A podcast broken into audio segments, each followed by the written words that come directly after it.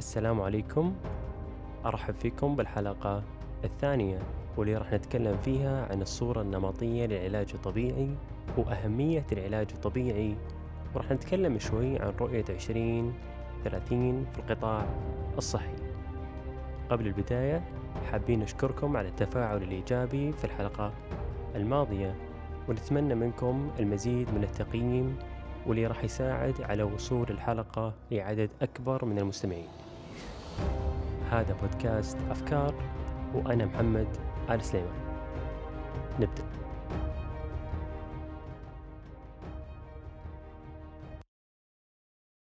العديد من العوامل اللي قد تؤثر على نتائج العلاج مع المرضى ومنها معتقدات وتوقعات المريض سواء يحمل توقع عالي من التحسن خلال جلسة العلاج أو اعتقاد المريض المسبق بفعالية تدخل علاجي معين من عدمه فالسؤال هل الصورة النمطية بأن العلاج الطبيعي بين قوسين مساج لها تأثير على الرغم من التحسن الذي طرأ في السنوات الأخيرة؟ من المهم نعرف أن الصورة النمطية هي انطباعات معينة من صورة ذهنية سواء صنعها الشخص أو أعطيت له تتضمن أحكام مسبقة تتخذ وتلصق بالعديد من الفئات ومنها العديد من المهن وليس العلاج الطبيعي فقط صحيح بأن الصورة النمطية تبني أحكاما غير دقيقة لكنها تقرر سلوك الشخص بشكل تلقائي ومن الصعب تغييرها ولكن الأخطر هو ارتباط العلاج الطبيعي بمسمى آخر يوحي لدى المجتمع بأنه ترف فهل العلاج الطبيعي ترف؟ أغلب التخصصات الطبية والتخصصات المساندة لها. تقدم خدمات تنقسم إلى خدمات صحية علاجية وخدمات وقائية. وعشان نفصل في توضيح أهم الخدمات العلاجية والوقائية لتخصص العلاج الطبيعي أود ذكر مقولة لدكتور جانيت بيزنر وهي أستاذ مشارك في قسم العلاج الطبيعي بجامعة ولاية تكساس. تقول فيها بأن العلاج الطبيعي يمكن أن يقلل من خطر الإصابة بالأمراض المزمنة ويمكنه أيضا أن يقي الأفراد من الإصابة بشكل أولي ويمكنه أن يعالجها عن طريق إعطاء المريض التثقيف المناسب وتوصيف برنامج تمارين والقيام بخدمات غير تدخلية يدوية متناسقة مع النموذج النفسي الحيوي الاجتماعي. ولخصت بهذه المقولة الدور الكبير اللي قدمه العلاج الطبيعي للمرضى ولغير المرضى من ناحية علاجية ومن ناحية وقائية سواء وقاية المريض نفسه من آثار وعواقب المرض أو وقاية السليم من أن يصاب. ومن ناحية تحسين جودة الحياة للعلاج الطبيعي أدوار مهمة في مجال العلوم الرياضية والوقاية من الأمراض ومعالجة الإصابات الحاصلة وتأهيل اللاعبين للعودة للرياضة المعنية وأيضا من ناحية تحسين الأداء الرياضي. دور العلاج الطبيعي أيضا في تحسين جودة حياة كبار السن ببرامج لمنع السقوط وطرق لرفع اللياقة الجسدية اللي تلائم عمر المريض ونشاطاته. وكذلك الفائدة في مجال العلوم المتخصصة بصحة المرأة في تأهيل أثناء وبعد الحمل. وأيضا تأهيل المرضى قبل وبعد العمليات حيث أثبتت الأبحاث المتزايدة في كون الحركة المبكرة بعد العمليات الجراحية تساعد على الاستشفاء. والجانب القوي أيضا من ناحية الأمراض المزمنة. هي دور الكبير في إدارة الآلام المزمنة والتي أيضا تسبب تكاليف أكبر ولها تأثيرها على عدة جوانب من جوانب حياة المرضى وفق النموذج النفسي الحيوي الاجتماعي. ويرتكز دور العلاج الطبيعي على خطة طويلة المدى يضعها المعالج وتكون شاملة للنواحي المعنية يساعد بها المعالج المريض على تخطي عوائق المألم وفهم جوانب إثارة الألم وبشكل أولي تثقيف المرضى حول الألم وإدارته ورفع مستوى النشاط البدني اللي يلائم أنشطة المريض اليومية وأهدافه مبتدئا بالفحص الشامل اللازم لفهم المريض وألمه. مهم جدا نعرف أنه عالميا ومحليا تتعرض خدمات الرعاية الصحية لضغوط متزايدة لتوفير خدمات عالية الجودة وسهلة الوصول للمستفيدين وغالبا بموارد محدودة. والأدوار الموسعة للممارسين الصحيين هي إحدى الاستراتيجيات التي يمكن أن تقوم بها خدمات الرعاية الصحية الأولية لتلبية هذا التزايد والضغط. في إحدى الدراسات واللي كان أساسها والغرض منها هو الحصول على نظرة شاملة لوجهات نظر أخصائيين العلاج الطبيعي حول العوائق المتصورة لدمج العلاج الطبيعي وإدراجه تحت الرعاية الصحية الأولية وأيضا عدم التزامهم بالوصف الوظيفي المحدد. ذكر العديد من المشاركين أنهم غير متأكدين من دورهم لأنهم كانوا أول أخصائي علاج طبيعي سواء في المركز أو المنظومة الصحية وغياب الوصف الوظيفي اللي سبب عدم وضوح الأدوار وأيضا تأثير مدى فهم أعضاء الفريق الطبي لدور العلاج الطبيعي بالإضافة إلى ربط أعضاء الفريق الطبي الآخرين أن أخصائي العلاج الطبيعي فقط يقوم بتقديم الخدمات من خلال رعاية فردية تركز بشكل أساسي على إعادة التأهيل العضلي الهيكلي بدلا من الوقاية من الحالات المزمنة ورعايتها. وهنا تجي أهمية الوصف الوظيفي والالتزام فيه لتخفيف العبء وتراكم العمل ولتجنب تداخل الأدوار وتشتيت المرضى وتبدأ أعراض الاحتراق الوظيفي والإجهاد فأهمية الوصف الوظيفي للعلاج الطبيعي يؤدي إلى المشاركة الفعالة في نمو المهنة خصوصا أن هناك عدد من الدراسات التي تثبت أهمية تواجد العلاج الطبيعي سواء في الطوارئ وكذلك في الرعاية الصحية الأولية. وكما يقال بالمثال يتضح المقال ألم أسفل الظهر هو السبب الرابع للعجز في المملكة وشائع بنسبة 89% من بين السكان ويشكل 50% من الحالات التي يتم تحويلها للعلاج الطبيعي فيما يخص اضطرابات العمود الفقري. وفي أحد الدراسات تمت الإشارة إلى أن الأطباء في العيادات الأولية في السعودية يحولون أكثر من 80% ممن يشتكي من ألم أسفل الظهر إلى العلاج الطبيعي. وطبعا تدعم الأبحاث فعالية العلاج الطبيعي في التخلص منه وأفادت الأبحاث أيضا أن التكاليف الرعاية الصحية سواء المباشرة أو غير المباشرة المرتبطة بمعالجة هذا الأمر سيكلف تكاليف عالية على الاقتصاد.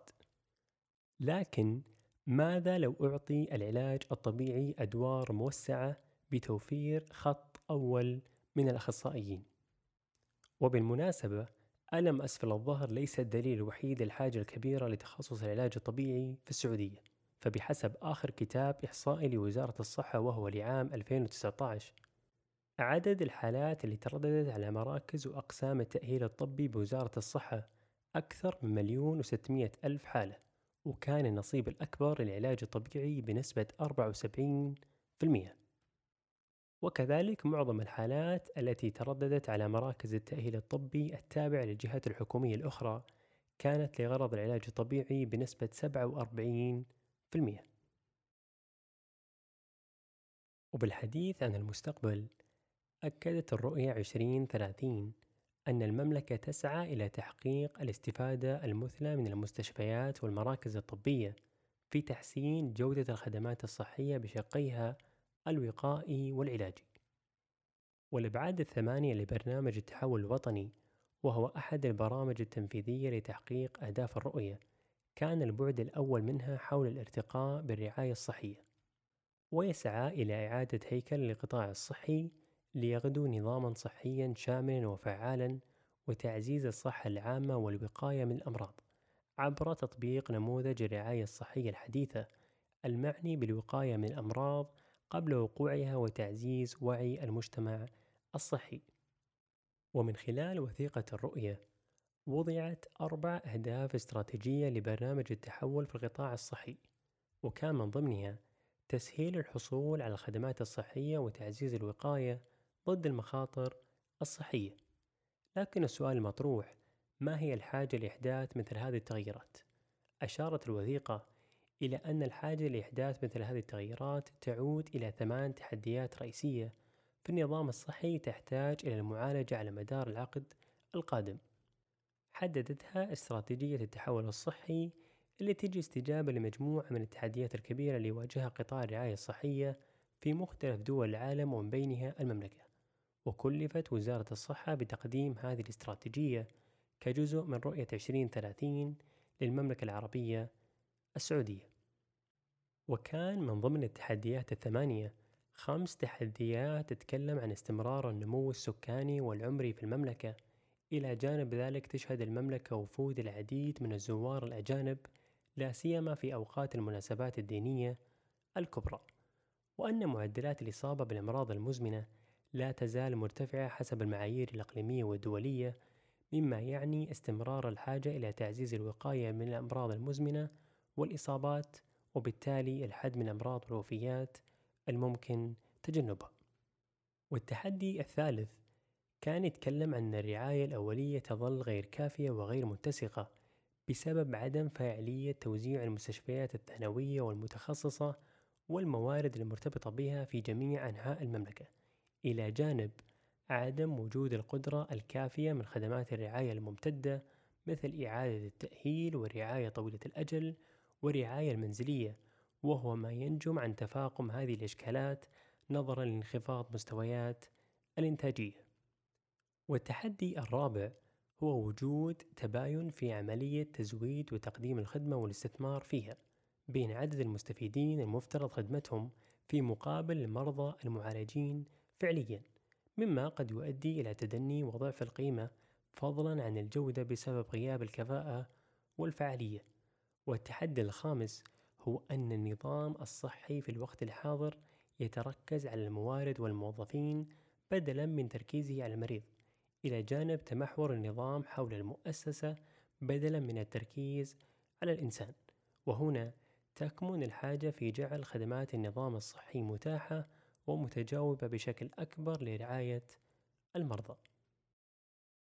وعن نموذج الرعاية الجديد طورت وزارة الصحة برنامجا لتصميم وتجربة وتنفيذ برنامج نموذج رعاية يتمحور حول المريض وذلك بسبب أن النماذج الحالية للرعاية تواجه تحديات كبيرة عبر مجموعة من المسارات الرئيسية للمرضى داخل المملكة بالإضافة إلى تنامي بعض الإشكالات داخل مرافق الرعاية الصحية بسبب ضعف الجودة الطبية وانخفاض معايير السلامة وطول فترات الانتظار وتفاوتها بين مرافق الرعاية الصحية مما يؤدي إلى عدم رضا المستفيدين كما توجد بعض التحديات الخاصة اللي يواجهها عدد من المسارات العلاجية ذات الأولوية الكبرى بما في ذلك مسار الأمراض المزمنة وهناك أيضا تحديات مشتركة مثل عدم وجود خدمات خارج المستشفى للرعاية التشخيصية أو الوقائية أو الاستباقية أو المتابعة. لذلك صمم نموذج الرعاية الجديد لدعم الأشخاص في احتياجاتهم الصحية، السلامة البدنية والنفسية والاجتماعية، متوافقا مع مبادئ دستور منظمة الصحة العالمية بأن الصحة هي السلامة البدنية والنفسية والاجتماعية كاملة ولا تعني مجرد غياب المرض أو العجز وهو ما سيجعل الرعاية الافتراضية مصدرا قويا للاستشارة الصحية وستكون في معظم الحالات بمثابة نقطة اتصال الناس الأولى مع مزودي الرعاية الطبية مما سيحسن من فرصة وصول الأشخاص إلى المشورة الطبية ويوجههم لتصفح منصات نظام الرعاية الصحية والبحث عن الرعاية المناسبة. وصمم برنامج نموذج الرعاية اعتمادا على خمس مبادئ. وهي تمكين الناس وعائلاتهم من التحكم في صحتهم وتوفير الجانب المعرفي للناس كجزء من عملية العلاج وبناء النموذج الصحي بشكل تكاملي انطلاقا من منظور المستفيد والحفاظ على الصحة العامة والتركيز على جميع فئات السكان من خلال اتباع نهج وقائي في توفير الخدمات الصحية بدلا من الاقتصار على النهج العلاجي فقط.